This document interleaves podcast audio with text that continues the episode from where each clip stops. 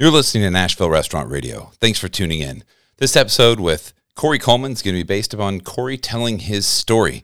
On these episodes, we don't necessarily want to have a bunch of sponsor interruptions, but we do have four companies that are sponsoring this episode What Chefs Want, Super Source, Charpier's Bakery, and Cytex.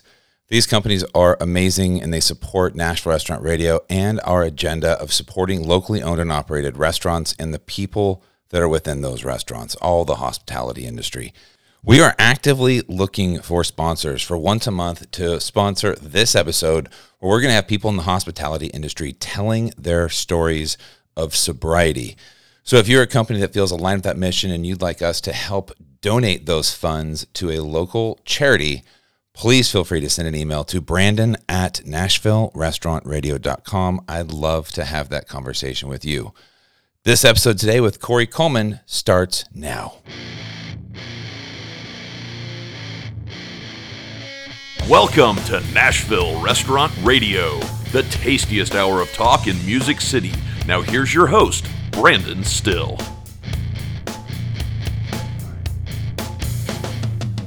Hello, Music City, and welcome to Nashville Restaurant Radio. My name is Brandon Styll, and I am your host. Today, we're talking with Corey Coleman, and Corey is the director of operations at the Corner Pub, Esquina Cantina, and the newly announced Fortuna in Bellevue. I know a lot of people are really excited about that. Today, Corey is going to come on and tell his story. Today is Corey's four year birthday of sobriety. So we're really excited for Corey to come on on his birthday and tell his story. And I have to get, you know, I listened to the episode a couple times just getting ready for this, and I, it's tough. It's tough when you're you're on a podcast and how you come across. And I, I have to be judgmental of myself because, you know, I'm not. I'm no expert. I'm no expert on this. I'm not. A, I'm not a clinical anything. I'm just a guy who wants to share a message. And these conversations, I, I sound like I know what I'm talking about. I don't. Um, we're really just winging it over here. And I don't want to come across as though I really know anything because I'm so new in this. But I hope that you are able to enjoy this episode and uh, our conversation. Corey is one of my, my good friends. I just love the guy he's so full of energy and life and uh, we talk about all the same stuff. He's he loves talking about restaurant stuff and he loves talking about sobriety and um, he's a great dude. His uh, his wife they're just amazing people. So i hope that you enjoy this episode commercial free. Again commercial free brought to you by Cytex, Supersource, Charpier's Bakery, and of course, what chefs want. So let's go ahead and let's uh let's jump right in.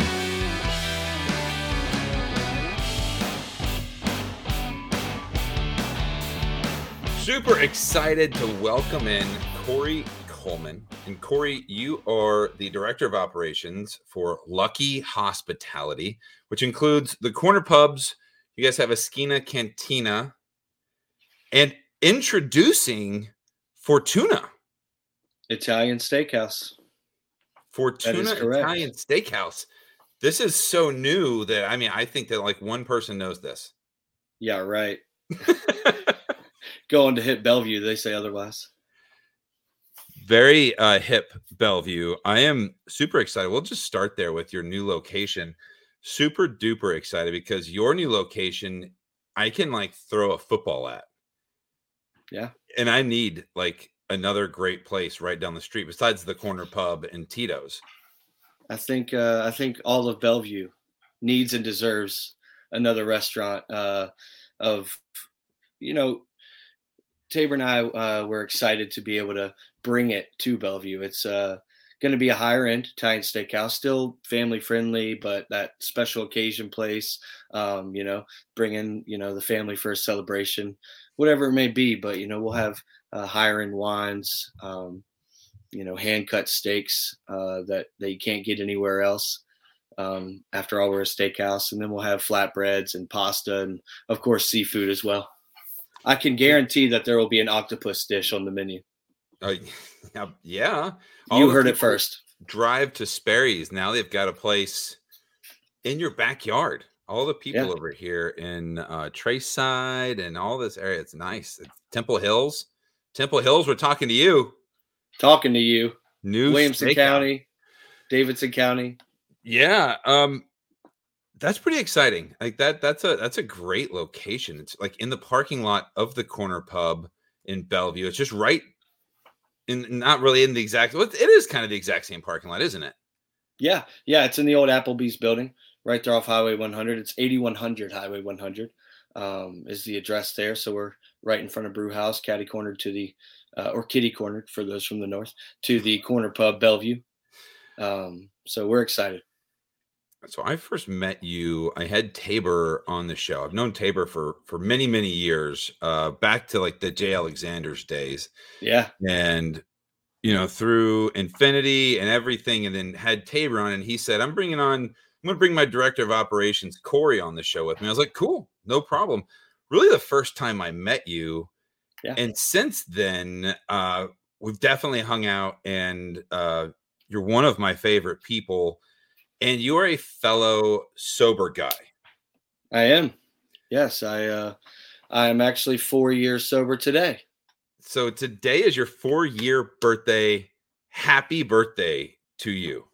Thank you. Thank you. I fooled him around the sun one more time, as they say. so we're doing this once a month uh story. I told you a while back my idea that I really want to normalize some conversation around alcoholism and drinking and what in our secret society calls an allergy. Uh, that yes. I don't I don't know about you, but I don't have the ability to just have like one beer or one drink. That's that's like a that's a warm up. Oh yeah. I Every think uh, word. Yeah, I was I was a professional drinker. That's what I was. You know, I was one of the ones that got mad and I'd look over and be like, "Are you are you not going to finish your drink? Seriously? What what is wrong with you?" Thinking there's something wrong with that person. I, used to tell myself I was an educational alcoholic because I like to drink different things all the time because I, I was in the business and I wanted to learn what Of course. all the Irish whiskeys tasted like. And I got to learn Exactly. all. So if I don't drink the same thing every day, it's an educational thing. I'm learning. Yeah, I'm not going to the store and buying a fifth, you know. I mean, I'm I might buy a half gallon and try and finish it, but you know. Look, I think uh, for the most part, you know, uh, and I can only speak for myself. I was uh, one a very high functioning alcoholic. Uh, you know, held held down an incredible job and and had an incredible team to support me as well. But you know, we we put out some of the best food uh, in Nashville, and and it was a lot of fun. And I would I would never give it back except for maybe uh, a couple of those DUIs, maybe.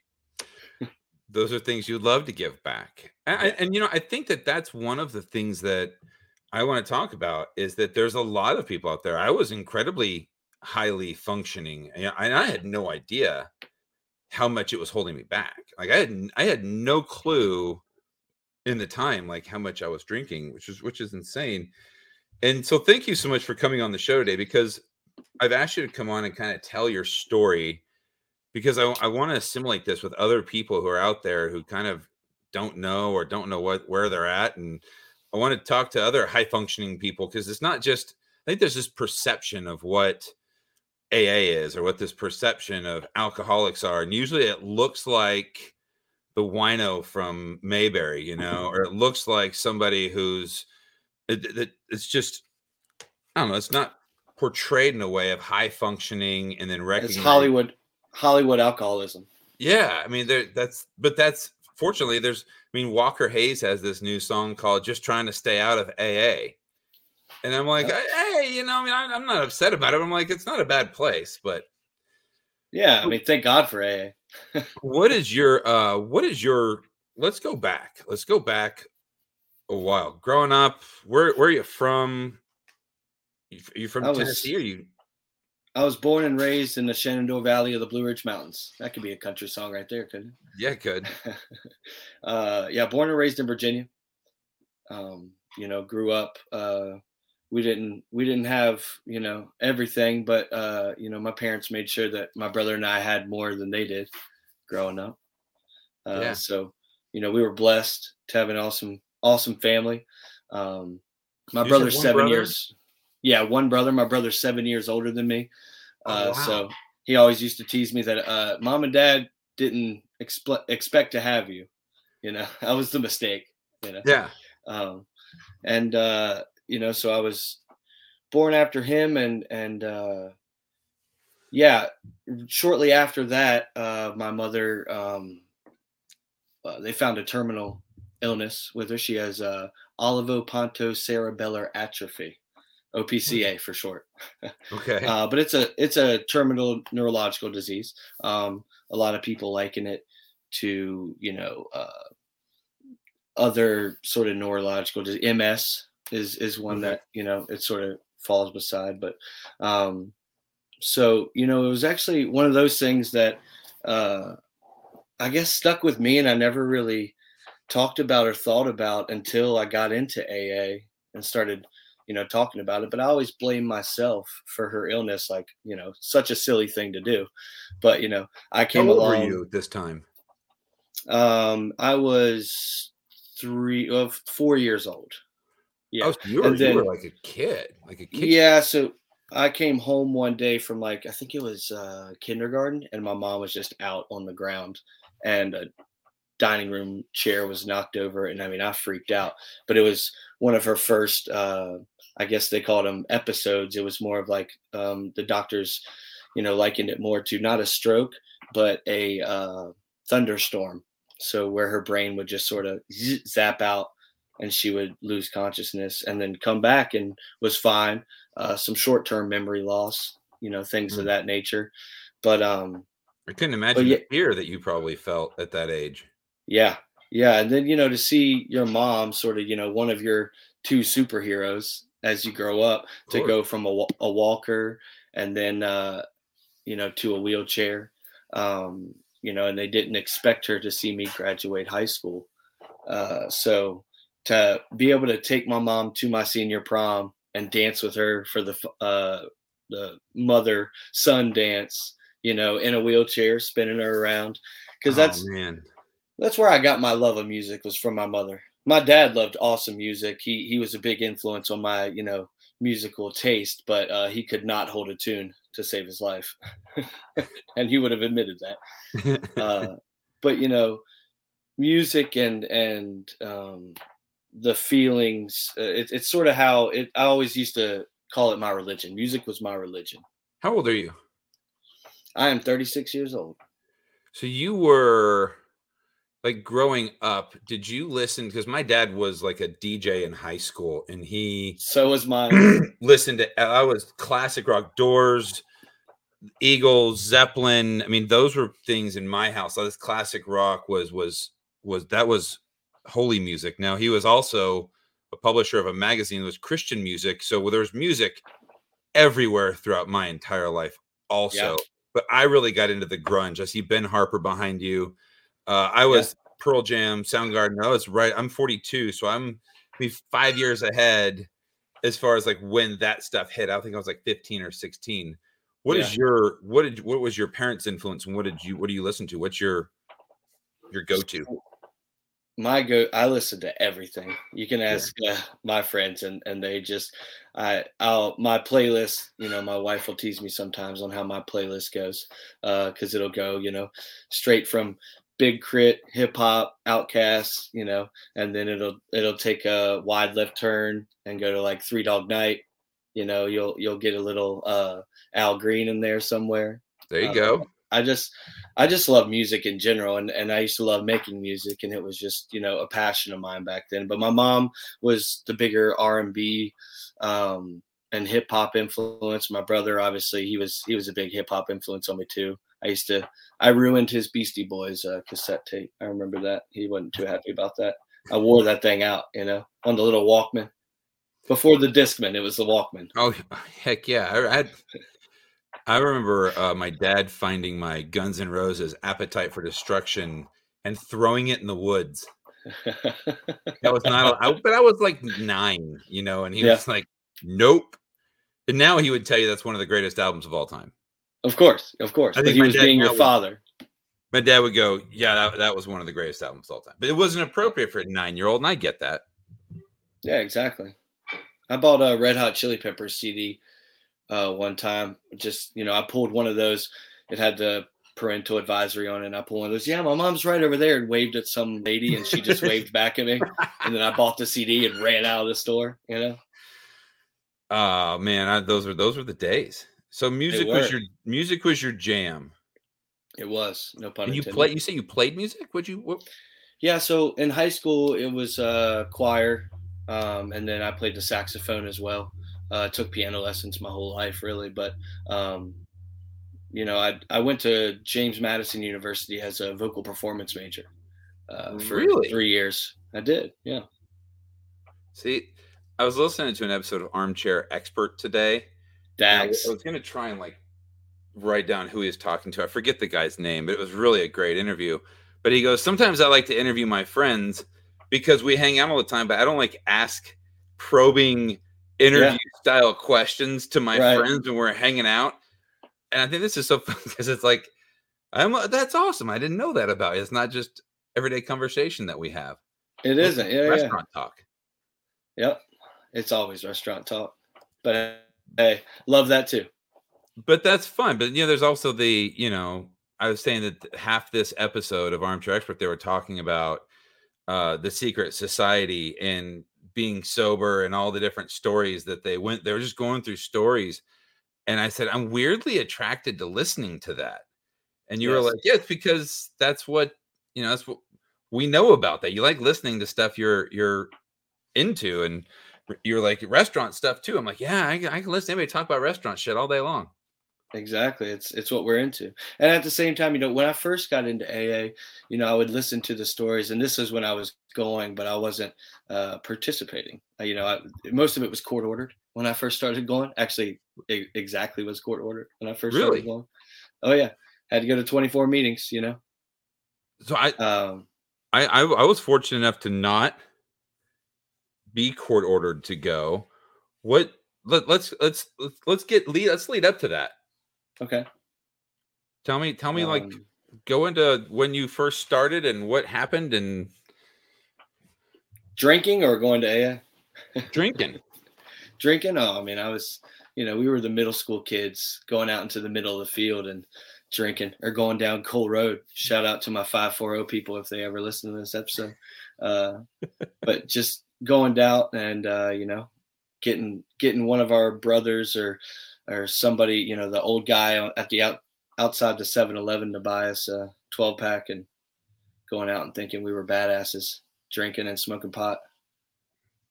We used to drive down Del Rio. Del Rio, where's that? Yep. Uh, Franklin. I mean, we I used okay. to live. I, I grew up two houses down from the house I live in, and yeah. you know, we would go drive down to the end of Temple Road and hit Old Natchez and just go drive down these back roads through Franklin. And yeah, they're stupid. Oh yeah, I mean, just uh, we would just drive through. The, I know my buddy uh, Scott. He had an old Toyota. I think an old Toyota Camry. He's gonna be mad that I got that wrong if that's not what it was.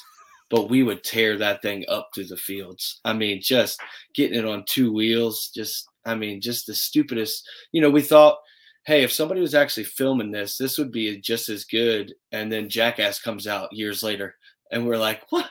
We did we were doing that, that shit anyway. Yeah, we we did that stuff. You know. oh man. But all, but that's a rite of passage, though. I think anybody in the world, sure, sure. Anybody who grew up in the country or out here or out there, you kind of did those things, right? Yeah, exactly. I mean, we, we were not the only, you know, group of teenagers uh, finding their way into and out of trouble every other weekend. So, but, you know, I mean, I was big into sports as well. Uh, so that was a, a good influence on me for a long time. Uh, and then, you know, I think college is play? where uh, I played soccer and football. Yeah, okay. ran ran track as well. Um, so I was sort of the all year one. Uh, All we year. were lucky enough in Virginia to have soccer and football. Soccer was in the spring, football was in the fall, so I could play both. Nice. Yeah. So when when did you start working in restaurants?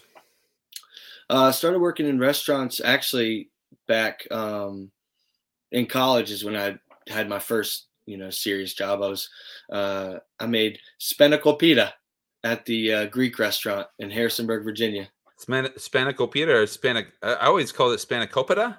Spanakopita. Yeah. I don't know. I mean, you know, the Greek guys that were in that restaurant called it so many different things. I think they were just fucking with us for the most part. You know, that's not how you say it. Now go empty the hot water out of the coffee machine. yeah, please go go mop the freezer for me yeah. if you don't mind. Yeah, go find the left-handed whisk. Uh, go, go, get the cheese stretcher. No, but I started, uh, you know, then and then um, went back home after I realized that I didn't want to do music for the rest of my life. Uh, so, was there something that know, made you decide that you didn't want to do music? Um, just really failing out. I, I, you know, it's one of those things where you you decide you don't want to go to college anymore. You just want to go party like you're in college. You know, that's that's that was me, and that's you know where the alcoholism really was like the red flags started throwing themselves up, but I was like, no, no, no, I'm just a college kid. That's all you I start making really, right? decisions about your life based around alcohol drinking, and drugs, partying. Oh yeah. Oh, I was the best at that. you know. Look at I got a 1.1 my first semester freshman year. That was my GPA because I was ready to I was ready to party. I was not ready to go to school. I brought that back up throughout the next year and I did summer courses every summer. you know, I mean, we did Maymester. Me and my other uh, buddy. I was like, hey, I didn't do too hot, so I'm gonna need to do a little extracurricular over the. And then we use that as an excuse. Hey, it's just us in the house. Let's you know, let's party. But I always like to like you're you're you say you're very high functioning. Did you ever use drinking is like a reward? Because I would always be like, fuck, I just mowed the yard, washed the cars, pressure washed the deck. I deserve to drink nine beers. Like I I earned this. Yeah. I didn't need I would never drink beforehand. It would be a once I complete all this stuff, The siren's going down. That's what yeah, I my it's going down in Bellevue. Yeah. Uh, yeah. So you know, for me, it was a little bit of it all. Right. It was, hey, we just had an incredible shift. Let's get fucked up. Or, hey, we just had a terrible shift. Let's definitely get fucked up. it was just okay. We should get fucked up. exactly. Yes, I mean it was every night going to the bar. You know, bartender already had a shot and a beer waiting for me when I pulled up to the uh to the end of the bar. I mean, now, yeah, were you in Nashville at this point? Uh, well, it started off in uh, you know, in JMU and Harrisonburg is okay. when you know I I had my regular bars I went to, but it was mainly you know apartments. We had Whiskey Wednesday at the Ashby Apartments. Oh, very nice that was rough. I mean, it was incredible, but it was rough. You know, playing quarters till three o'clock in the morning, like it's no big deal. We're not. Yeah, I'm thinking back to my old days, and I'm like, oh, I don't know how I lived through some of that. I couldn't do it again. I would definitely not live. And I always thought, like, when you get old, I'm like, I'll never be old, or like this will bother me. I think I'm just like, I don't know. You just get old. You're like, I just, I just can't, and it's okay. Yeah. 100%. That's the point. Yeah, you know, I mean, I still like to have. I mean, I still go out to bars with friends, and I still am the loudest one in the room, but I just don't happen to drink anymore. and that's and and that's I don't know. I think that's one of the things I like to portray is like you can still do stuff. I think people are like no to have fun, you've got to drink, and it's like eh, I thought that no. for a long time. I did too, and and it's the way I did have fun for a very long time. Mm-hmm. And you know, I don't. It's not like I'm sitting here recommending, hey, just go out to a bar and have fun with your friends. You know, it's it's it's not how I started out for sure. You know, I'm I'm uh, very blessed to be able to have four years behind me now. Uh, but that doesn't mean I take any of it for granted. And of course, you do. You know, I can't say that 100%. Everyone takes it for granted. Uh, you know, but this time last year, you know, I I put a little post out on Facebook, and it was just you know one of those things where I was like, I, I almost didn't share that this was my three years. You know, it was just another day. But you know, I'd been talking to one of my buddies who was trying to get sober, and and I was like, you know, I'm glad we got to talk, and and you know, he he didn't get sober for another year, but uh, you know, he was like, yeah, this this is what I need. This is I, I need what you have, you know, and and for me it was like this is this is why you share your three years. It's not just another day. I mean, it is, but at the same time, I don't do it for me. Like I'm not, you know, boastful. This is three years for me. It was this is three years for him, so he can see. You know, this is four years today for me, so that that that I can show others that it can be done, and it, you can't do it alone. No, I, I did the white knuckle. I white knuckled for nine months. Uh, one of the first times I got sober, and uh, man, what a shitty nine months it was. You know, I mean, it was terrible. I never went that long before uh, I actually like quit. I could go like a week or two, and then I would just start like sneaking and hiding and lying. Yeah, I could never do it. I Yep. could never go that long. It was just, and I thought that was like, ah, I went a week and a half. I'm not, I'm not a drinker. I'm good. I did it off pure willpower, and it was terrible. And I came back harder and faster than when I had left drinking the nine months prior. I mean, it didn't take anything. It was like a light bulb. Switch it on. There you go. So you were in college, having a good time. Quarters till two o'clock in the morning. When did you leave? When did did you finish college? Did so you, I did not. No, I ended up uh, dropping out. I I did too. yeah, I ended up. I was you know had to go to my parents and be like, look, this isn't this isn't working for me. Um, I, I think I knew then like I'm gonna I'm gonna somehow kill myself. you know, I don't know how, but I'm gonna do it. Like not not suicidal thoughts at all, but just the path that I'm on is not good. So uh, you know, I did did some soul searching. Um, some of it might have been in jail, you know, but I did some soul searching. When was the first time you went to jail? The first time I went to jail, Yeah. that was uh Myrtle Beach during my senior beach week. I think it was the second day we were in Myrtle Beach. What'd you do? And uh, I was smoking pot with two other guys that had just come up to me and one of my friends, and they had ended up stealing like two thousand dollars and some marijuana, uh, apparently from these some hotel down the road or something. And these bike cops were going by. Those two guys fit the description. And yeah, I got busted for uh, you know, possession. Of course, the joint was in my hand, or the blunt. Excuse, the blunt was in my hand when they were going by. So I got popped for possession of marijuana. You had to go to jail for that. I mean, that was an overnight. You know, they just gave me the citation, but I had to stay there until I made bail. Yeah.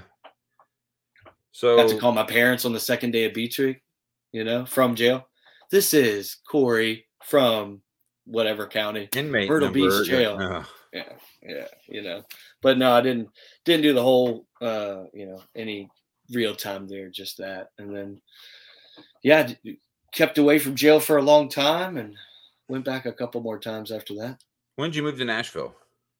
i moved to nashville january of 2010 All right, so you've been here 12 years now. Yep. Why'd you move to Nashville? i moved to nashville you know i uh told my probation officer actually. We're just making painting a pretty picture of me aren't we? Uh my probation officer was uh you know talking to me. He's like so what are you going to do you know when you get off probation? I was like actually i would like to tell you that i got accepted to the art institute of tennessee nashville and i would like to go there in january. And this was you know i think november of uh 2009 and he was like uh, the problem with that is you have uh, probation until May, and you have to see me once a month. And he did house visits and all the whole nine yards. And I was like, And what okay, was that so you- for? What, was, what were you on probation for? oh, I was on probation uh, for um, uh, marijuana. Okay. Yeah, yeah, I was on probation for that A Um, different one you know, than that- the one on the beach? in Myrtle Beach. Yeah, yeah, this was uh, later on in college. All right. Yeah, Now, this is all part of the story. I think it's good. You know, I think it is. I think people out there that are are like, man, I'm already too far. I've already been to jail. I've been to this. Like, no, man, you like. I think this is all part of it. And I'm and thank you for Yeah. sharing some of this stuff. Of course. Yeah, I so I did to- two two months uh in, at the Rockingham County Jail for distribution of marijuana. I, I certainly could have served that term myself. I just, by the grace of God, never got caught. Yeah, my uh, my my fraternity brother came in wearing a mic and popped me up. So, yeah, man. Okay. Needless to say, I, I didn't care about that fraternity uh, anymore after all that. yeah. No. So the guy, your your PO says, "Hey, you know, you, you got to stick around in in Virginia until May uh, when your probation's up." And I was just like, "I, I just can't do that. We got to figure out something because, you know, you you keep me here and uh, I'm just gonna figure out a way to keep doing the same shit I was doing. So he went to bat for me. I mean, I say he went to bat for me. He could probably get in trouble with this podcast. But he was like, "All right, you go to Tennessee and don't get in any fucking trouble." And I was like, "Yes, sir." I mean, I was elated at that at point. At least not till May. Yeah, exactly. I didn't get in trouble for a long time. I mean, I probably made it. I don't know, seven, six, seven years. So you went to the Art Institute. Did you do that? I did. Yeah, I graduated with my bachelor's of science from there. RIP. Nice. Art Institute is not a uh, college anymore, but you know, I feel like I'm I'm one of the ones, and I have a few other uh, classmates I graduated with that are in the industry and uh, you know upper management or owners, and uh, you know we we stick together for sure. Were you in school with Alex Ballou? I think he went there. He did. He was uh, he was there before me. Oh, really? Yeah. Okay. I think he's off. Um, he's going to have some exciting news soon that's what he he puts these teasers out there. I don't I don't know what's yeah. going on there, but yeah, I was uh, messaging uh, okay. him a little bit. So, what was your first job outside of uh, the Art Institute? First job was at the Listening Room Cafe. Ah, with Chris. Yeah, with Chris Shushel, Chris Blair. I don't know which one he goes by now. Uh, he goes by both. I think it's Chris Shushel okay. Blair. Chris Blair was his stage name. I know that. You know. He had the. He was a, he was a hot country music singer. Now, are you talking about the old school one that was like next to the or like where the Mexican restaurant is now? Where the because he also Station. It was, yeah, in, he was in Cummins Station. Cummins Station, right? Correct. Because yeah. it was there before he went over to. Yep. Where Have a Nice Day Cafe was, and then yeah. now he's moved again. Like, but that was old school. That was old school listening room. Oh yeah, yeah, yeah. That's right down from uh, Wawasabi. Shout out to the best sushi place in Nashville. Yeah. The Kims are incredible people. Uh, that that that's it's fun to talk about some of those old days back when that was going on. He was a good dude, man. He still is a good dude. I've, I've he helped yeah. me out a lot back in the day uh, when I was working yeah, through my ways with all my produce. There were some awesome people that worked there too. I mean, Michael Fabrizio worked there. He's a bartender. Jeremy Lister was a bartender there. Wow. Uh, yeah. How do you know Jeremy Lister? From the Listening Room Cafe. That's Okay. Yeah, that's where we that's where we met, and uh, you know we kept in touch here and there. He actually did uh, the street. I actually have a street corner symphony poster somewhere. There it is. There it is. Look at that. All signed. He he got all of his buddies to sign it, and that was the night that uh, Alison Krauss came out on stage. Wow. I mean, come on, what a show that was! Uh, Jeremy he came to the he came to the Bridge Building for one of our events uh, with the Street Corner Symphony, and they jammed out. It was awesome. He uh he has been on the show. Oh, has he? Awesome. He, yeah, he's been in on the show, and I met him in Jackson, Mississippi, uh, back when he was with a band called Geronimo Rex, I think. And nice. uh, he was just doing some solo play, and he wanted to move to Nashville, and I, I transferred him from Char, where he was working, to the Amerigo. Awesome. I was moving to Nashville, so we moved to Nashville together. That's awesome. He's, what a good dude one of my, one of the greatest guys, and he's another guy. He's uh, like he's incredibly talented. He's got six years. Oh so, wow! Yeah, I don't I don't think I knew that. Yeah, he's I think he he did five years. Small world. He, just had done five years when I talked to him, and he has a song he covered somewhere over the rainbow. And oh, I remember like, you talking about that. Yeah, it was like the most amazing thing. Um, his his version of it. And you can find it on our YouTube channel segregate out his his version of somewhere Over the rainbow unbelievable unbelievable yeah. i mean just an incredible musician i'm gonna have him those guys tell his story yeah there you go we're waiting jeremy we want to hear it we're we want to hear how many times you got arrested jeremy what, what's how many are we up to now we're only up to two for you yeah i think it's two three you know, I, it's hard to keep track. So you get past uh you you when did you link up with uh Nathaniel and Tabor? So I got a job uh, at Whitfield's. Yeah. Yeah, Whitfield's. That was 2011. Wow. Yeah, That was. I was at the uh, listening room for a short time. I, oh, well, I mean, it wasn't a short time. I was there for probably a year, maybe a little I bit more to than have that. met you back then, by the way. I'm sure you did. Because I was Yeah. in that kitchen, all that tiny kitchen at Whitfield. So small. What was the dude that drove the uh, yellow Rumblebee?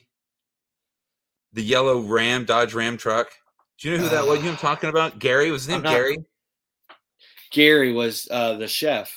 Yeah. He was he was the uh, one of the old owners before Tabor took over. He was the old owner with Nathaniel. Okay. Yeah, he had this big yellow truck. He was a nice guy, I guess. Yeah. He's okay. Yeah, I've I heard I heard some some good stories about him. You know, I didn't I didn't uh, work with him at all. I, I got there right after he was out, but some of the old servers were telling me some stories about him. It was uh, some good stuff. Some definitely. Well, you guys from Whitfields, I think when they sold Whitfields and you guys just like took off. Where was your drinking at during that time? Oh, it was good. You know, it was it was those. Hey, we just crushed service. Let's go out drinking. You know, mean, were you And I had- front of the house, back of the house? back house. Yeah, I was. I started off as the uh, salad and dessert bitch in the back. Hey, pantries. You gotta work You it sometimes, right? Hey, just creme brulee all night long. you know, the people of Belle Meade wanted their creme brulee, and I, I, served uh, it to them. I have to QA creme brulee at least once a week. There you go. There you Gotta go. make sure it, the consistency is there. yep. It always is. There's the cat. Oh, what and what is your cat's name? Uh, Tipsy and her brother, twin brother's name is Jameson, and then I have a uh, a dog named Booker.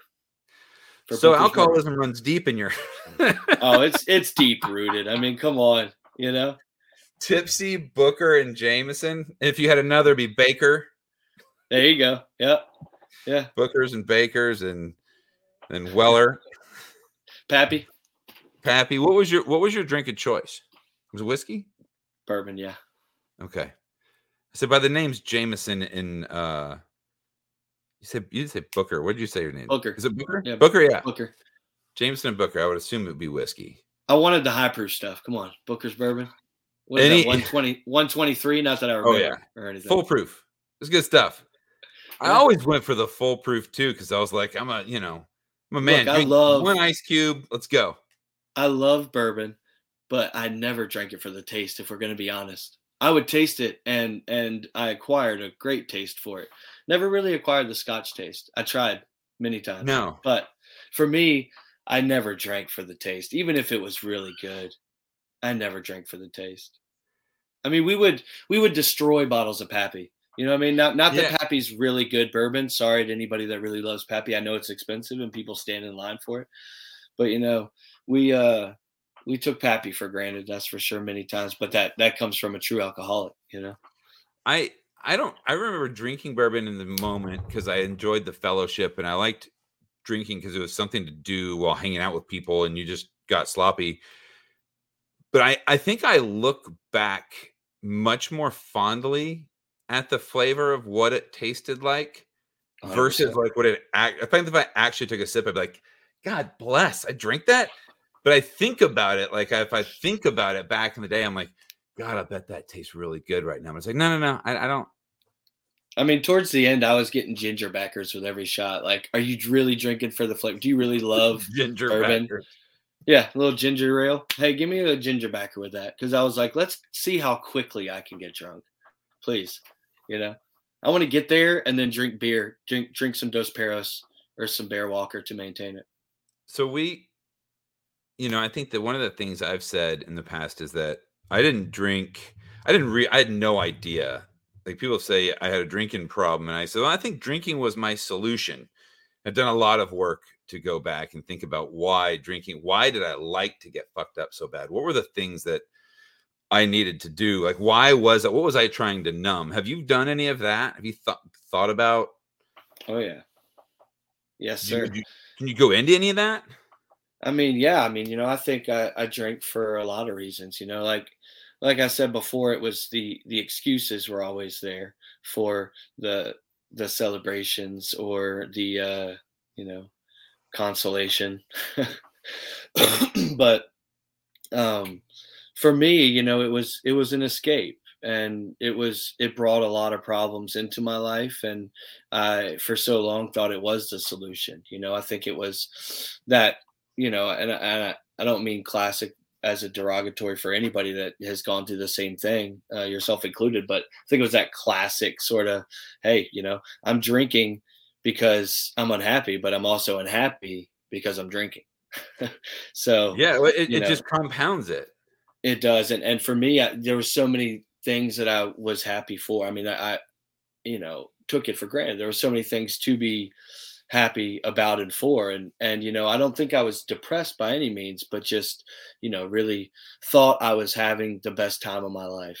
And some of those times were the best time of my life, but at the same time, that's where I took it every time. Every night needed to be a party. Every night needed to be a celebration. I was the one, the fun lover, you know, the one that at the bar, hey, I'm buying a round of drinks for everybody, you know, you know, spending paychecks at the bar every once in a while, you know, just because I was, I wanted that lifestyle, but you know, it wasn't.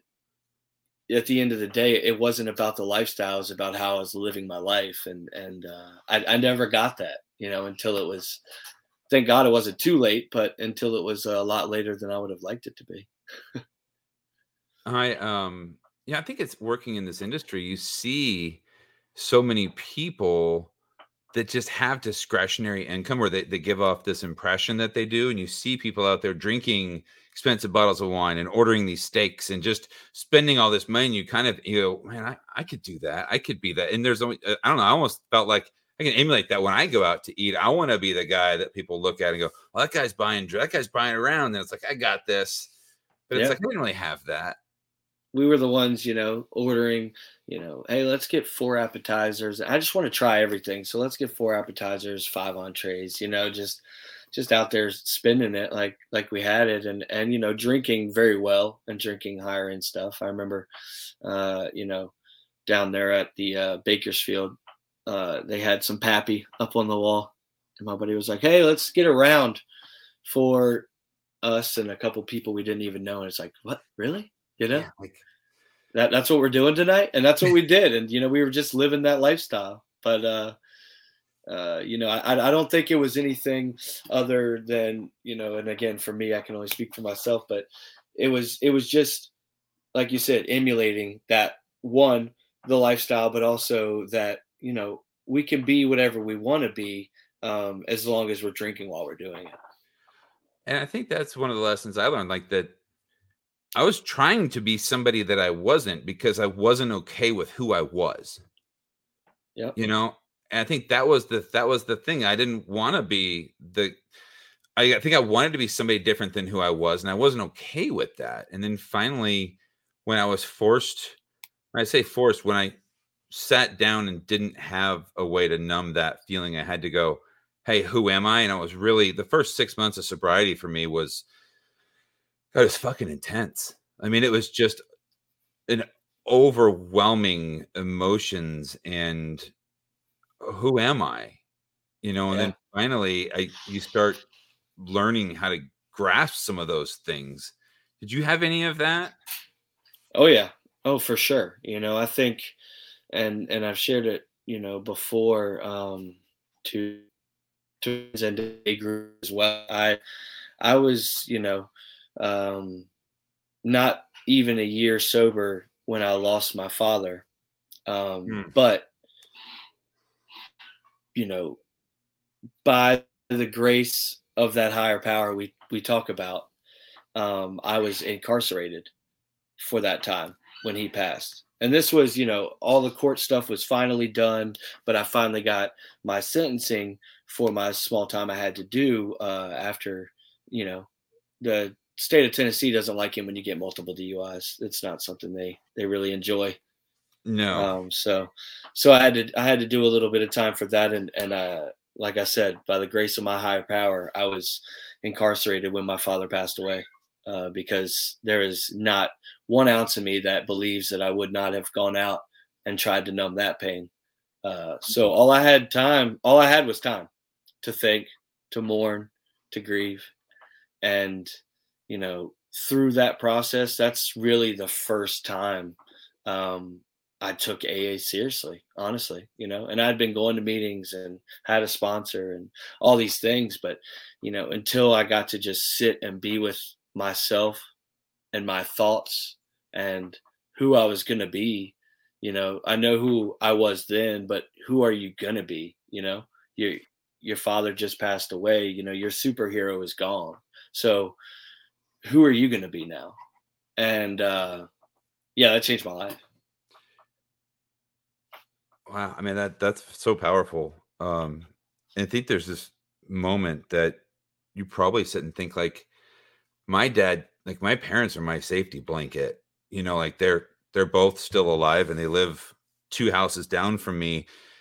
and anything that like happens, I can pick up the phone and call them right now. And I just I've I don't know, I've thought about like what happens if I lose my parents, and I just it's almost like I, I guess I gotta suck it up and and during all of that moment for you like okay here i go. Yeah.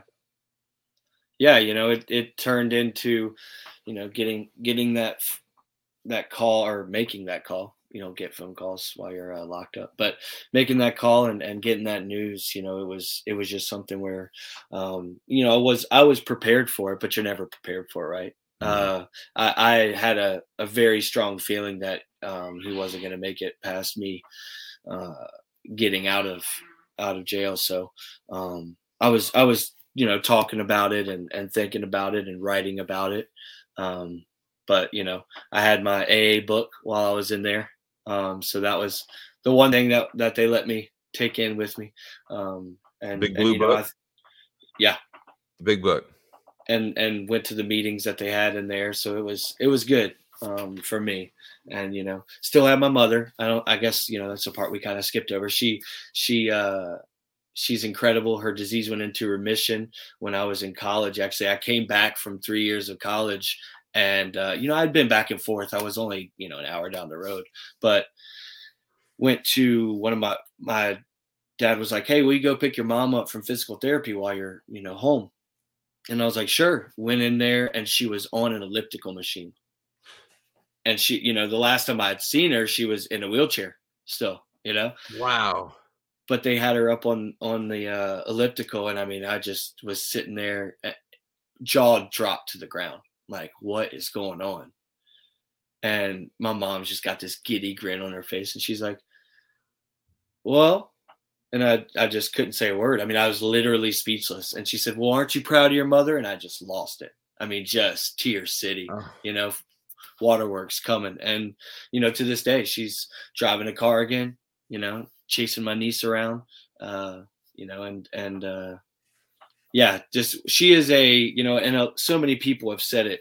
And she sort of did her God story at church recently. It was like a three episode um, uh, thing they did. And it was just, just to hear her story told by her and to be able to you know I, I sort of wrote a little letter for that the uh, preacher read at the end of it all to surprise her with uh, but just to have her and to know that her story has affected so many especially me you know i mean i don't i don't ever think i could have not believed in a higher power with the mother i had you know. She was the one uh, dragging us to church and you know multiple times a week and, and she was the one that she was the glue of the family. As much as she would admit that my father is you know i don't think she understands or takes the credit for being the real driving factor in all of our lives you know because to see her living the life that she can live now from being in a wheelchair for so long and, and not expect to see me graduate high school. It's just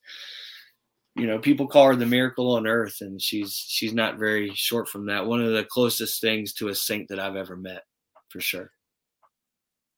I think so many people wouldn't blame her if she was upset or angry at god for something and she that happened was. at a young age. And to work through it and to have that level of faith is is just amazing. It is, and you know that was Role that was model. part I mean, of that's exactly, and you know even for you know the uh the preacher at her church now, he was like, you know, your mom teaches me more lessons than I have my entire life, you know, and same thing for my father too. You know, he was a huge part of the church as well, and you know, I grew up singing in the church, and you know, we were the we were the uh, high school group that egged the principal's house, but they were like, "Well, who are you with?" And we were like, "We were with the church group." What are you talking about? You know, this was right after Wednesday night church is when we did this. Uh, you know, so we were we were that crowd, and you know, again, my people that haven't ever met my mother but have met me, especially back in my drinking days, when they did meet her or when I would talk about her, they were just like, how in the world? And I'm like, I know, you know, I despite my parents, I am who I am. But they they did their best and and have uh you know, I I'd love to my mother reminds me all the time that my father was very proud of me. Um, even though I was actually incarcerated when when he did pass. Uh but you know, but just I think you can that's another like God higher power, whatever you call him, works in mysterious ways, and you go, you know, everything happens for a reason. I, I I truly believe everything happens for a reason. I'm one of those people. Oh yeah, I mean, you know, like I said, uh, there was zero chance, negative zero chance of me uh, being sober after losing my father if it was up to my own will. So when are you going to give your mother uh, um, a grandchild of, of your own? Uh, you know, like, we're I didn't know you're going to do that shit, man. What is Right. this? we're we're not not trying anymore. You know, we're just having fun, seeing what happens. My wife may have an ovu- ovulation calendar. is it maybe it's, we've pulled the goalie? yeah you know we're we're just uh we're just really excited um you know if if we're blessed enough to be able to let the coleman name live on Well, my oldest son is William Coleman. It's his Nice. middle name. We love the name. Uh, you didn't have to name him after me I know, you, I- didn't, you hey. didn't have to do that I manifest. We manifested those. It's what happened. you We had to do it. Um, so let's let's let's talk about your wife. Did your how long have you been married? We have been married uh for almost three years now Almost three years. So she knew you as a drinker. and i apologize it's almost two years i just got yelled at uh we got we got married during the pandemic You got married during the pandemic. It was almost two years then. What day did you get married? march 25th Good. So I'm just testing. right you before now.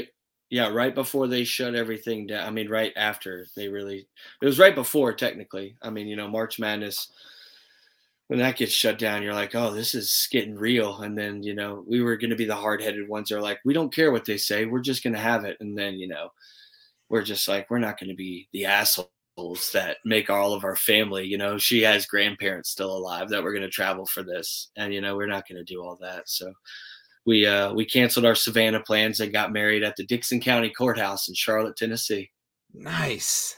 under the gazebo. Hey, that you know, nothing wrong with that whatsoever. Um, did you guys? How long did she know you when you were a drinker? Oh yeah, Okay, oh yeah, yeah. We met we met at uh Buffalo Billiards. nice on Second Avenue, man. I love that place. Yep, Used to have the Havana Lounge upstairs. Buffalo Billiards, and then uh what was the little beer joint right there at the corner of First Beer cellar, Beer Cellar? yeah, which isn't really there anymore No. because of the bombing. Mm-hmm. It's very sad. Buffalo Billiards isn't, and now it's Dick's. Yep. or was. I don't even know. I haven't been down there. I don't even know what's. I should do an episode and figure out what's going on with Second Avenue.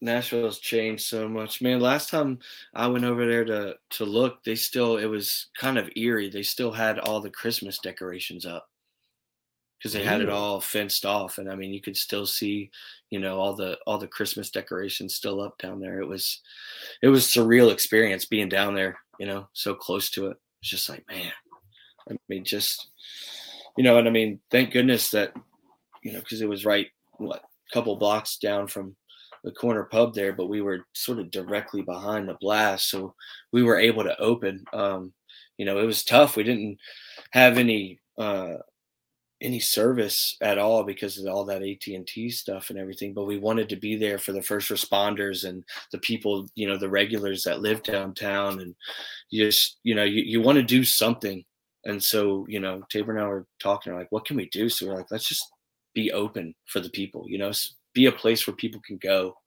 uh build so we were able to yeah I mean that community was incredible to us you know that was obviously our hardest hit store through COVID. I mean, oh, you know, yeah. it just it was it was a tough store uh, during that time, but you know, we we were so thankful for everybody in that community that held us up during that time. We wanted to hold them up during such a terrible time, uh, but you know, we are Nashville, and I hate having to keep saying it. We are resilient. You know, we have each other, and and the restaurant community, and the Nashville community, and the country music community, and the the community in general of music itself for Music City. Um, just is an incredible place to be. I mean, I know you know you grew up here, but it's just it's just an awesome sort of it's it's its own little microcosm, right? It's it's we we are Nashville, you know, as many times as it's been printed on sides of buildings and you know a mantra for for all of us. It it really is what makes this city great. You know, I read an editorial my wife sent to me that somebody was like, I hate the new Nashville. And this was a person who was talking about driving through um like the Brook Hollow neighborhood and where they used to love that neighborhood, a bunch of, you know, ranch houses that are now all being like these Green Hills is also an area that's just getting overrun sure. with white houses well, I think we can all, if anybody drives on 40 or 440 at 3:45 p.m. or after, we can. Uh, it's getting earlier than that now. It's getting about three insane. o'clock, but I, mean, I think we can all hate that part of Nashville. This the other day, there was a guy that got shot on 65, and like the whole, like right in, it was a whole thing. Yeah, um, yeah, I heard about that. That was crazy. I got it took uh, me an hour and 45 minutes to get from Hillsboro Village to Brentwood to go to Maribel Restaurant. Hour and 45 minutes from Hillsboro Village it was insane. Um, just a just a real pain in the ass. But you know, the one thing I think that's awesome and I love about this podcast is that I get to talk to so many people who help preserve that community, that hospitality community in the city. And I, I feel like there's something that isn't all those big white house, all people moving from California, New York, Chicago that may want to bring some of what they left at home to our town, I think that that's fine. But I think that the one thing is about the people in this restaurant industry is that we're preserving this brotherhood or sisterhood or just this community of people that care about each other and want to serve. And I think it's um I think it's special. I think it's awesome. It's what you just described on the day after Christmas when you guys we just want to stay open because we want to help people. We want people to have a place to go to nourish, you know, we want to nourish our community. And oh, I think it, it's it's super special. It's what I love the most about doing this. Yeah, exactly. I mean, after to, after the tornado, you know, mm. which little did we know what was coming after the tornado, but you know, after that, you know, it landed 500 yards from our commissary, um, and our corporate headquarters, and so that was just crazy Tabor ended up parking. I think we talked about this before. He ended up parking on Bradley and walking all the way up because there were so many down power lines. But you know, for us to be able to, you know, hook up to a generator, get back, and and we, you know, we made a bunch of meals. But when we took them down to like Germantown and those areas in East Nashville, there was already so much food there. It was just like, dude, this is awesome. You know what I mean? Like, yeah, like it, it, it was one of those things. yeah, they, they were like us take it to the next fire station we were like you got it like we're glad that i mean look how many people just showed up and were like do it you know what i mean i mean they had a, a i'm getting chills case, thinking about it right now just that next day case, being down there yes man it was what it was uh, like I'll just to go down forget. to sort of ground zero as it were and just be able to you know throw sandwiches at people and, and make sure that everybody you know it, it just seeing that is what we're talking about right now, right? Just that lost art of hospitality, whether it's, you know, making sure a guest understands, you know, where this grape came from that made this wine, or it's us banding together and making ham sandwiches for first responders. It's like it's just the the stuff that you you can always teach, but you sort of live it. It's what we do this for, right? It's it's it's what makes the hospitality industry special. And and our city, you know, I think our city special too. I mean, I you go to Boston for the weekend or you go up north somewhere and you you, you it's a different feel. I I kind of dig it too, but like it's a different feel. If you're in the grocery line, like if I'm in the grocery line, a lot of times I'm just getting like one thing, and there's like two people in front of me that have like huge carts. They're like, "Hey man, why don't you go ahead of me?" Yeah, and you're like, "Thanks, that's really nice." Like I don't know a lot of places that that just like happens. Yeah, I mean, I've seen, you know, at the Preds game, we were we were losing. Uh, which Preds game was it? I can't remember which one I was at. I think it was the Canucks game, but it was one of the games, and and we were losing, and you know, there was one Preds fan that was just like, "Hey," you know, giving the finger, saying "fuck you" to the fan. The other guy was like, "Hey, man, you're beating us. It's all right. We're not playing very well tonight, but you know, uh, we're gonna kick your ass next game or whatever it may be. And that, you know, we there was a fight that night and everybody's cheering, you know. And I think I heard a stat from uh, our Preds rep that the Predators were leading the league that night. From that fight, the Predators led the league in fights in in the NHL. In penalties too this year. We're number one in penalty minutes as a team. Yeah, that's that's that's not a good stat. But but you guys, we are you guys partner. You said your Preds rep. You guys partner with the Predators. Those little seats in between the um in between the benches, in between the benches, corner pub seats. They are. Is that like an annual? Do you have that all year? is that like for a certain amount of games? certain amount of games. They don't do it for uh, you know they have their whole uh, televised games, non-televised games, depending on what network they're on, yeah. and their whole algorithm for the whole thing. But yeah, we have those those seats there, right have between the benches. in them yet? It's an incredible experience. You did. Only you got to, to, only got to be there once, but it was it was uh, an experience like no other. I mean, just yeah, sitting there and staring uh, at at the away team, you know, and being able to just you're you know, right in the middle of it all, watching all the changes, oh, yeah. all the coaches yelling. I mean, you're in between the two benches yeah, I mean it's it's a surreal experience. Uh, you know, Johansson's right here, and he's the door guy, so he's just constantly opening and closing the door for the line changes when he's not on the ice, of course. Yeah, but he's just sitting there opening and closing the door for the guys. You know what I mean? That's that's what he does. You're like, I and then no idea. When he goes in, and then Josi comes back in, Josi's the guy, and you can tell when it's getting a little heated because that door does not slam very softly. oh, when when they're not when they're not happy, you you know it by the door slam. That's that's so awesome. Uh, I will volunteer myself as tribute, oh, shamelessly. If you ever need to fill that spot, um, I'll drop what I'm doing. There you go. I hear you.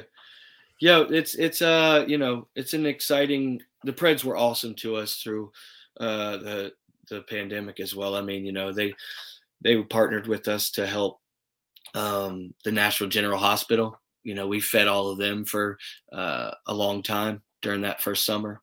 Um, we fed uh, multiple police departments through the Predators. You know, it was just, again, we are Nashville, but but they were so awesome to us, and we're just excited to be able to you know partner with them every year. And then we're going to be in the Nashville Soccer Stadium. So that's an exciting thing. Let's watch out for the corner pub concession stand at the new MLS stadium. It's going to be the largest soccer only venue in the in the nation. So I will say, uh, let's talk. Let's do some promotion for your restaurants because I think that there's a you know if you're going to go to a bar, sports bar, go somewhere that's locally owned and operated. That is my like I was screaming from the roof rooftops. And you guys have. Let's talk about your different locations. You've got one downtown. You've got the Corner Pub in Bellevue. You've got one in Cool Springs. Uh, and where are your other locations? Those are three. We have Brentwood uh, off Old Hickory Boulevard, and right beside it is Esquina Cantina. Our Mexican okay, so you're over there by um, Seven like, uh, Springs. Uh, yes. Yeah, there's a new TriStar right there, um, and and a couple other places. Orange Theory. it's right there as well. Are there other? Is there? Is that where, where Thunderbirds is? Is there? Is that restaurant over there? Firebirds. Firebirds. That's what it is. Thunderbirds is an incredible movie with Nicolas Cage. and uh oh, what is his name? Somebody's gonna be mad. I don't remember this. Jamie Lee Curtis? No. I- it doesn't matter. It's it's an incredible Nicolas Cage movie, and you know Nicolas Cage is my guilty pleasure. You can uh you can hate me for, it, but he was yeah he he flew the uh, Thunderbird. okay, I haven't seen it. I'm embarrassed. I haven't seen it. It's incredible. You're looking at me like, are you fucking kidding me? I know. I'm I'm a, I'm not offended. I'm just sh- I'm disappointed, Brandon. You're disappointed. like when somebody's like, I've never seen Anchorman. I'm like, what? right? Yeah. You don't know Gun? the Never legend of Ron Burgundy? Come on. But yeah, so we have our we have our uh, corner pub uh, right there in Seven Springs off Old Hickory Boulevard, and then we have corner pub Franklin down uh, off Columbia Avenue as well. Nice. yeah. Okay. Yeah, like Franklin. So you're all over the city. We are, yeah, and you know we're we're excited to be bringing the fine people of Bellevue uh, an Italian steakhouse where they can you know come learn more about food and wine, uh, bring the family, and and you know have have a place to to really just get that lost art of hospitality back into back into Nashville. Well, dude, you're one of my favorite people. Uh, thank you for coming on today and just telling telling your kind of your story. I, I I feel like we could talk for hours on end. We definitely could. We, We, we probably will. talked a little too long. I hope you didn't lose any listeners listening to uh, this for this long.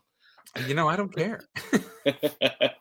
I had a It's- great time. I'm like, it's not about my listeners, it's about me, man. I've enjoyed this. There you go. Hey, I I, I love a little uh, armchair therapy. You know what I mean? I'm I'm selfish. I'm like I you know- selfishly am like I I do these because I want people to hear them and hopefully glean something out of it. They're like, oh, I, I identify with that. It's an interesting perspective. But really, it's just for me. I just yeah. Well, I'm I will say, you know, every time we, I, I say it about AA meetings as well. Every time we hang, every time I hang out with Brandon Styll, I'd never go walk away from that feeling worse, ever. Oh man, I feel the always makes exact feel same way about you. Just, I just lucky to be able be a part of this incredible thing you got going, and excited to see more, uh more alcoholics like us be able to tell their story, and and you know, hopefully it you know can resonate with just one person uh you know and and somebody can get something out of it It's one person who might be able to go, "Hey, I'm I'm I've felt ashamed about something. I'm going to look into that." Or somebody who can gain some level of empathy for people that, you know, are like us, that they're not, we're not Yeah. weird. It's just a I have nothing against people who drink. I, I that's one of the things that's crazy. It's like, what not at all how do you work in a restaurant when there's drinking? I'm like, I got nothing wrong with alcohol or drinkers. It's just a, I just can't do it. It's just, Yeah. I, if I got one, I'm gonna have ten, and then then you don't want me around. yeah that was my problem with aa for so long i didn't want to be powerless over alcohol it's an inanimate object how am i powerless over whiskey get out of here i don't need aa white knuckle it for nine months see how that goes for you you know but the great people of aa and and you know the the ones that that really want not only their story heard but want to listen. Like I, that's the one thing that I, I thought was crazy when i first started going to aa court appointed remember? Uh, i was like what are all these people in here doing listening to everybody? You know? Because i was in there listening like oh thank goodness i'm not as i'm not as bad as that guy's story. So i'm fine. I don't need this place. You know? Oh, mine was crazy. Every time I I heard a story, I went, I, I see myself going there. Like I did, that didn't happen to me, but it would have. Like if I would have got caught. that's how I see myself now. But first going to AA, I was just it was it was me like, oh okay, I'm not as bad as that guy's story. All right, good, good. good. but now it's like I listened to a story, and I mean, I told you know when I got out of jail, I had friends like, oh man, what was it like? You know, how was it? And I was just like, there are people just like you and me in jail. I mean, just like us. Some I mean, that just- everybody's just like you. Like this isn't a Oh, know, like I said, for, first day I went in, somebody goes, "You don't need to be there, man. This this is a a place where people go after they've slid their car into a bus full of children. Like that's what it's." And then I walked into my first meeting. I was like, "Oh shit, everybody looks just like me." And people yeah. are la- why is everybody laughing? Why are they having a good time in here? Exactly. Like this isn't this like i don't i'm really sad right now and i'm broken i am broken. Why is everybody yeah. like having fun? And now like i get up and i tell jokes and like i it's part of my yeah. shtick. I I, uh, I was in uh, many AA meetings with uh, some very very famous people. Of course, it's AA. So, but you know, you you walk into the 202 house back in the day, and you see you know a music or movie star walk in, you're like, oh shit, I forgot. uh, you know, this this disease does not you know uh, shy away from anyone, no matter what your walk of life is. I think that's kind of the the point. I want to do one episode a month where I talk to people who go, Hey, look, I'm just like anybody else you'll ever meet. And I want to see different walks of life of people in our industry who have beat it, so to speak. And, and every day I wake up is a new day that I, I could potentially not beat it. I mean, I recognize that I'm not like, oh, I've got two years and X amount of months. I'm good for life. Like it's a I'm healed. I, I heard a guy yesterday say 36 years, and they said um 36 years, but if you woke up before me today, if you woke up, I got up at 8:15. If you got up before me, I consider you to have more time under you. Uh, because it really is one day at a time. You can't look at it like I'm not gonna until I get four years or five years or ten years. Like, hell no, man. Like every morning you wake up is another day. And I, I think that's something that I think you hear people like us who have a little bit of time under their belt. I mean, I've talked to people lots of time under their belt, but it's like it doesn't matter, man. It's like if you're able to do it today or tomorrow or the next day, like that's that's huge and should yeah. celebrate that. I mean, it's it is truly one day at a time. You know, it, it is, and you know, it's like I said, days turn into months. You know, and months can turn into years, which I'm grateful for. But uh, you know, I I uh, I like to not take it for granted as as much as um I think I did, but it's it's not only one day at a time for me. It's hey, it's that next drink could kill me because it, it really could. You know, just, I I could say, oh, I can just have one drink now. Uh, that's that's how I got back into it the last you know three times. so or one cigarette or one dip, one yeah. anything. No matter what it could be, you know. I mean, I got that. You know, I I got big into the gym. Uh, I could go. I, I took a little time off, but um, you know, I I have that sort of about? obsessive mentality with that as well, you know, and it's it's a it's one of those things where I just I'm glad I can focus it into certain areas. You know, I heard you were talking about podcasts before, uh, the Smartless podcast with uh, Jason one. Bateman, Will Arnett, and Sean Hayes, and I forget who they're talking to, but they're the guests they're talking to, and they're like, you know, he he was part of the program as well, and they're like, but thank goodness we could have this sort of illness or disease and then be able to just turn it and focus it in another direction that's actually for good.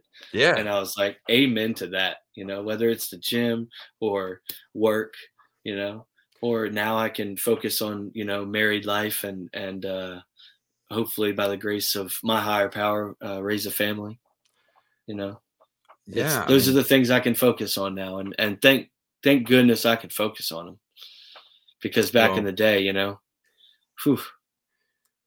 Thank you for joining uh, the show today. I, I, I end every show, and I I give the guest. I say, hey, go ahead and and and give us your final take. I feel like this whole show was kind of a final take. This whole conversation that we've had. Do you have any final last words? Any any kind of wisdom or anything that anything whatsoever you wanna you wanna take us out with?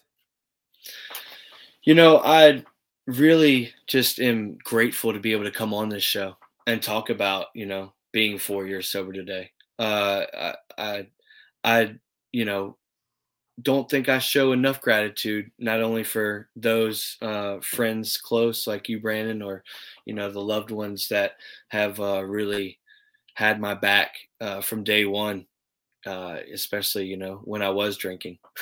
the people that love me to spite myself.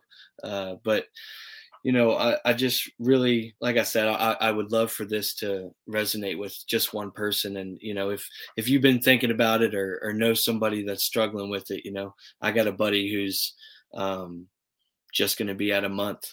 Uh, so today, so you know, it's that's a big one. we're all along for the ride, uh, but just know you're not doing it alone because none of us can. So I just really hope others can can really know that and either mention it to a friend or maybe look deep within themselves and see that you know you can do it. If I can do it, you know, I, whenever I used to run AA meetings, you know, I'd be like, all right, I'll I'll run this one when you know I'd be one of the first ones there. And at the end of it, I would literally say, nobody threw a chair or jumped out of a window. If I can do it, you can do it. A hundred percent. I love it.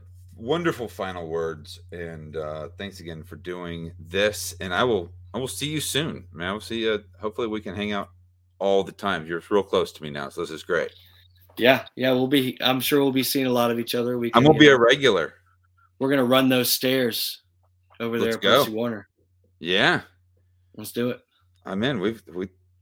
I haven't done that in like two weeks because of all the. It's been so cold and I've been so busy. Like I haven't gone and hiked, and I think that's what's missing in my life. I went to the gym Monday and then I canceled every other day since then. So I feel your pain there, and uh, I can't wait to uh, shut off a little bit of this weight before we start eating fine steaks and uh, you know some octopus. I'm, I'm pushing am- this octopus on the menu. The octopus is fan. I love octopus, man. I'm all over it, and it's on every every. We just went to this big food tour, and every place we went to, like the nicest restaurants, they all have octopus on the menu. It's it's so hot right now. It's like hands. Oh yeah, it's so hot right now. yes, yes, and it will be a fine octopus dish, sir. A fine octopus dish. Now, so will it be grilled or sous vide? Um, that is none of your business yet. It'll be tasty. Now, shut up. It will be delicious.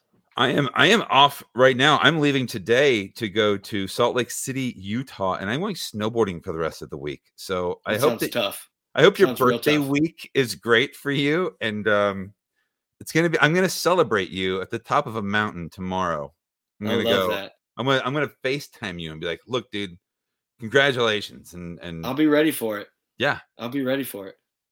I'm you better be have a beer at the I'm- top of the mountain. Just kidding. It better be kombucha. kombucha. Kombucha, my jam. There you This go. is- Hey, put, hum. I need to get a local kombucha company to come on the show. getting ready and to talk the show. I got to get something going. If you could send me a message, if you know a local kombucha company. I there want it is. them to sponsor because I need I need product in the There studio. it is. This is one of my last interviews before we're going to be live in a studio. So next time we do this, we're going to be face to face in our studio. That's awesome. I, I'm so happy for you. So glad that you're able to have that space because this is just an awesome podcast, and you know, I just uh, am am grateful to be a part of it. Well, I'm sorry Jen was not able to be on this episode, but um, I'll never forgive her. Jen, if you're listening, we're we have to do this again in the studio. in the studio, we'll do it. All right, sir. I gotta get on an airplane. Hey, get on that airplane and uh, just ride it hot and heavy down the slope for me one time. I I'll be will. expecting I'll go that straight. FaceTime. I'm gonna. I'll turn my my watch on. I'll see how many um how fast I go. I'll try at 35 miles an hour. Hey, double black diamond. Oh yeah, all day. There it is. Appreciate right, you, brother. brother. Bye. Wow. Thanks again, Corey Coleman, for joining us and being uh, so open about all of your times you've been to jail. He's going to kill me for saying that. Um, no, that was a fun conversation that we had. I, I really could have talked to him for hours and hours on end. And we sometimes often do. And um, it's kind of what I want to do here share some of those conversations. I'm sorry if I sound holier than thou ever throughout that. I, I'm really not. As like I said at the beginning, I hate the way that I come across sometimes. Uh, we've got an amazing March story. The story we're going to be telling you in March is a good one, and I'm excited to do it. I'm not going to tease it because it's like I said, it's one day at a time. We're going to wait until we get there And I'm going to tell you what we've got. It's a new sponsor who's be coming on, and the guy is amazing, and his story is awesome. I cannot wait to share it with you. Pray for me that I don't break a leg out on the slopes, and um, I'm going to take a little a little retreat. So we'll see you guys on Friday. We'll be back with a new episode Friday with Courtney Vrablik from the store. Super excited about this episode. You are going to love it. Hope you guys are being safe out there and uh, love you guys. Bye.